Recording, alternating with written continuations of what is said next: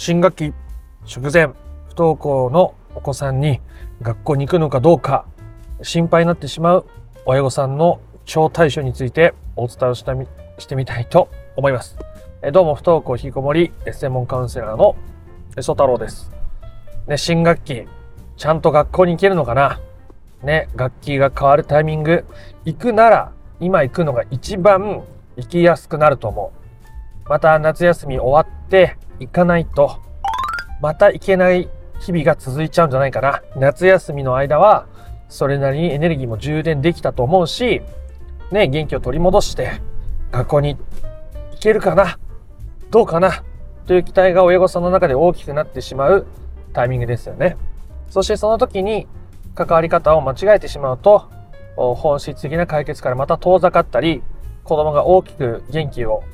失ってしまったり、非常に大きく後退してしまうように感じることも起きるので、えー、今回はそこのところどうやって考えてどうやって向き合ってどうやって対処していければこの新学期という大きな節目を、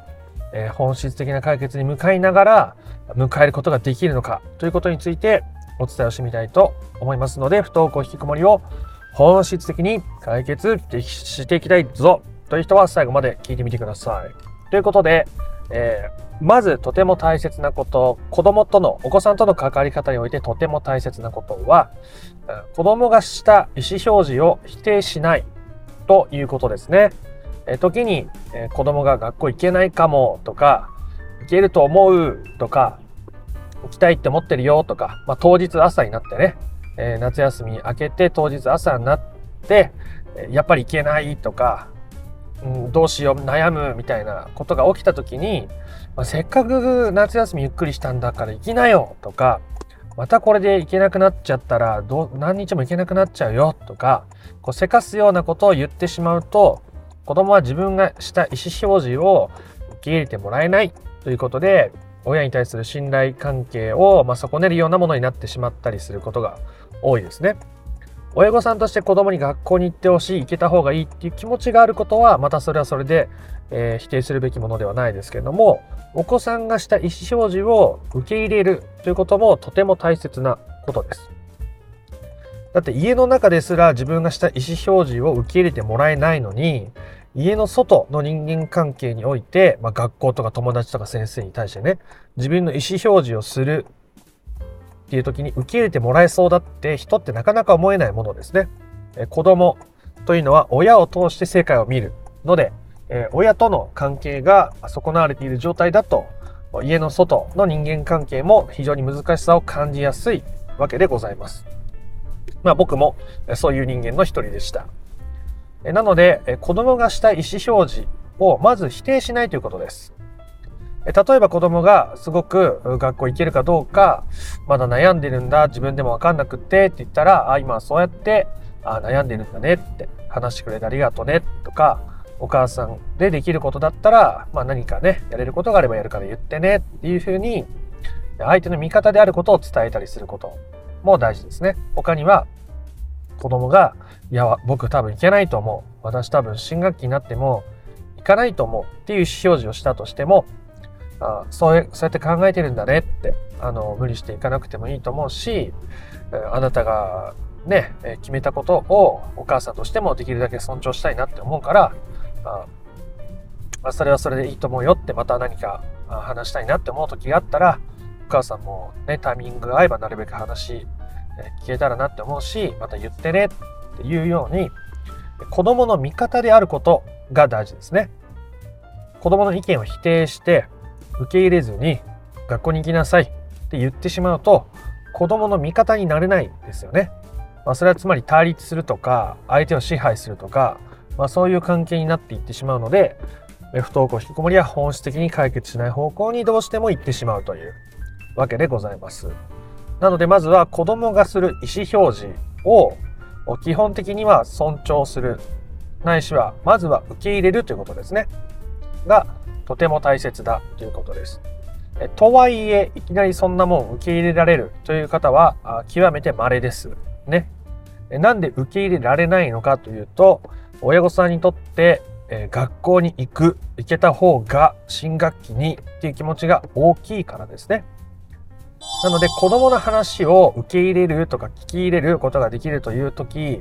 まあ、それはすなわち親御さんが自分のことを受け入れたり聞き入れたりすることができていないとどうしても難しいわけですね。だからまずは自分が子供にどう思っているのかどういう思いを持っているのかということを、まあ、しっかりはっきり吐き出してしまうということがとても大切になります。なので子供と話したらついつい言ってしまいそうなことをあらかじめ吐き出しておくということです。子供に対して自分がどんな思いを持っているのかということをあらかじめ確認して、え出しておくということですね。勉強した方がいいよ2学期。ね真のこともあるし出席日数のことだってあるしさ大丈夫？とか友達と会わなかったら友達とどんどんまた遊べなくなったりするし部活だって遠ざかっていったら余計行きづらくなっちゃうんじゃない？家にずっとこのまま行ってどうするの？みたいなね、まあ、いろんな思いがそれぞれ親御さんの中にあると思いますがそうしたものをまずとにかく吐き出してみるということです。新学期に向けての自分の思いをまずは親御さんが受け入れるっていうことをしないとお子さんの意見を受け入れるっていうことはできませんね。残念ながらね。なので自分が子供に対してどういう思いを持っているのかってことを吐き出してみる。ね。あなたがそうやって学校に行けないっていう姿を見ると、あ、すごく寂しいな、悲しいって思っちゃうんだな、お母さんは、みたいな感情が出てくる人もいると思いますし、まあ、それは様々ですね。どんな感情がいいとか悪いとかってことはないです。自分の中にあるものを一旦吐き出して、それらを受け入れていくっていうことをすることをしないと、子供のことを受け入れるってこともまた難しいということでしたね。逆を言えば自分のことを受け入れられれば子供のことも受け入れられる。ね。夏休みが終わる瞬間とか、あその初日、2学期初日の朝みたいなものは、親御さんもお子さんも非常に敏感になっていますね。学校どうするんだろう？学校どうどうかな？っていう気持ちが大きくなっちゃいます。そうなる前に、えー、あらかじめやっておくっていうことですね。なかなか人間心がいっぱいいっぱいになってそのいざという場面にいきなり対応できるかといったらなかなかそうはいかないじゃないですか。そういう時は大体感情的に衝動的に関わってしまったり動いてしまって後であやっちゃったなちょっと言い過ぎちゃったかなとか、まあ、そういうふうになっちゃいますよね。なのであらかじめやっておくということがとても大切になります。学校ね行ってほしいという気持ちが悪いわけでもないしね、ただ子供にぶつけると子供は苦しかったりするしそれをあなたがあなたのために受け入れるということがとても大切になっていくわけです。でね、そういうことをすると、じゃあ新学期学校行かなくてもいいってことですか？じゃあこの子の将来はどうなるんですか？というように思う方がいらっしゃるかもしれないので、あそこのところについても話をしてみたいと思います。さっき言ったように、子供は親との信頼関係を基盤にそれ以外の人間関係を見ることがほとんどです。まあ、そうじゃない子供もごく一部いますが、まあ、基本的には親を通して子供は世界を見ているので、えー、そこで理想と現実の狭間で苦しんだり、親が仕事頑張って自分をすり減らしながら働いていると、あ私も外に出たら、ああやって自分をすり減らして頑張んなきゃいけないのかな。まあ今実際そうやってやっていて、もうパンクして家にいるっていうお子さんもいると思いますし、結局子供は親を通して成果を見るし、親との信頼関係が大きい方が、親以外との人間関係も大いに気づきやすくなるわけですね。僕自身の経験で言うと、まあ、僕にとって父はもう絶対的な存在だったので、あの、まあ、逆らうみたいなことは基本的にありえなかったですし、まあ、自分の意見を言っても、あね、その、跳ねのけられるみたいなことも多々経験したわけです。だんだんと僕は親に気を使うようになり、顔色を伺うようになり、まあ、親の期待の範囲の中でなるべくいようという自分になっていきました。で、そうなれない自分に苦しんでいたりしたし、なるべく頑張ろうとするけど、思うように結果が出なかったり、続けられない自分にものすごく罪悪感とか、ダメだっていうレッテル貼りをしていました。で、そんな中で、僕はその学生時代とか、ま、大人になってからとか、過ごしてきたので、まあ、大変に生きづらさというものを抱えていました。僕は頑張ってないとこういう成果を出してないと周りの顔色を伺ってないとここにはいられない、まあ、そのここっていうのは家の中でもそうだし学校生活でもそうだし仕事でもそうでした。でそうじゃないことはありえないと。いろんなルール、規範、べきねばというものに、えー、僕は絡め取られていて身動きが取れないような状況になっていたわけですね。で結局僕はあその結婚した後にそれが大爆発をして、えー、自分を受け入れるっていうことをしていくわけですけど、えー、結局その親御さんがお子さんとの信頼関係が落ちているとか難しくなっているっていうのは親御さん自身は自分自身との信頼関係が難しくなっているっていうことを指すわけですね。自分を受け入れるとか、ね、自分の味方でいるってことは自分自身との信頼関係を取り戻していくことになるし、まあ、それが子供との信頼関係になっていくわけです。で、その時に子供は最も安心感を覚えたり、ね、親との信頼関係があるから、友達との人間関係とか、新しいコミュニティに入っていったりとか、違う自分の居場所ってものを作りやすくなっていくわけですね。なので、今学校に行かせること、親との信頼関係をさらに損ねてまで学校に行かせることは、言ったら子供にさらなる生きづらさを与えてしまうこととか、苦しみやプレッシャーを与えてしまう可能性が大きいことが多いですし、むしろ今学校に行かなかったとしても、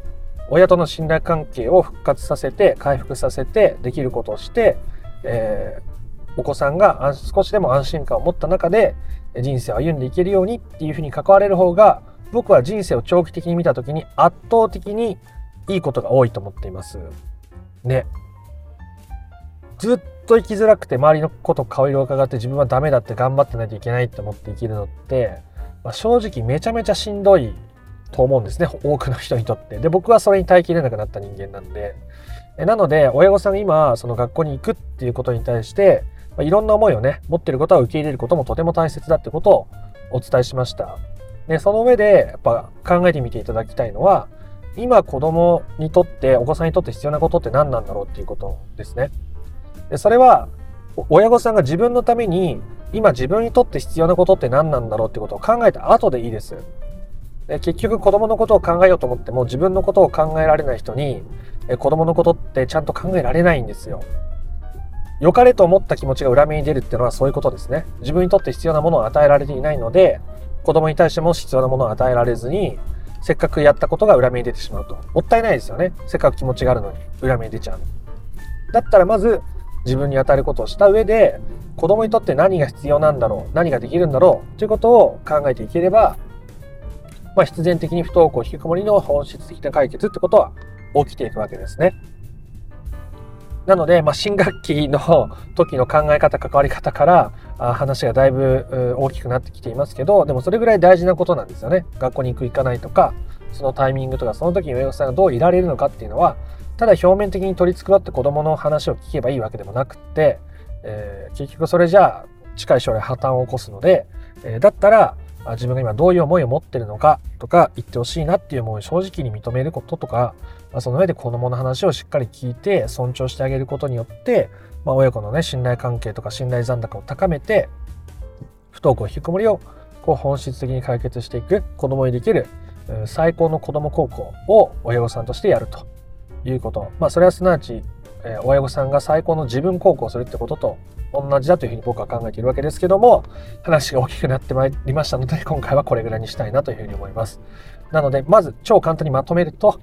新学期始まる時にはお子さんの話をしっかり聞くこと尊重することがとても大切になります学校に行く行かないっていう選択もそうどっちにしようか悩んでるっていうこともそう親からの問いかけに答えられないということもそうそれは今の子供の精一杯の状態なんですね。どんな言葉であれ返事であれ態度であれ。それは精一杯の状態なわけです。で、それをしっかり受け入れることが大事ですが、それをするためには親御さんが自分のことを受け入れてないと難しいので、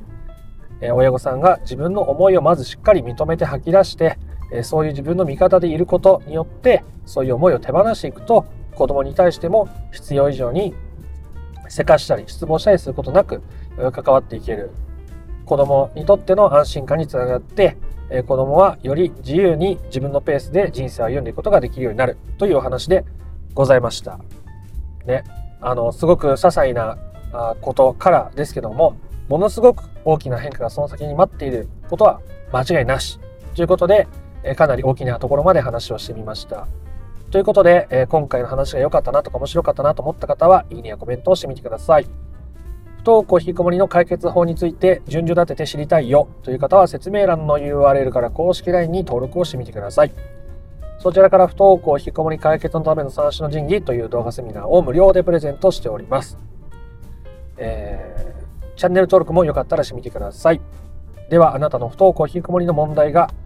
本質的な解決にたどり着くことを心から願っております。また別の配信でもお会いしましょう。ありがとうございました。ソ太郎でした。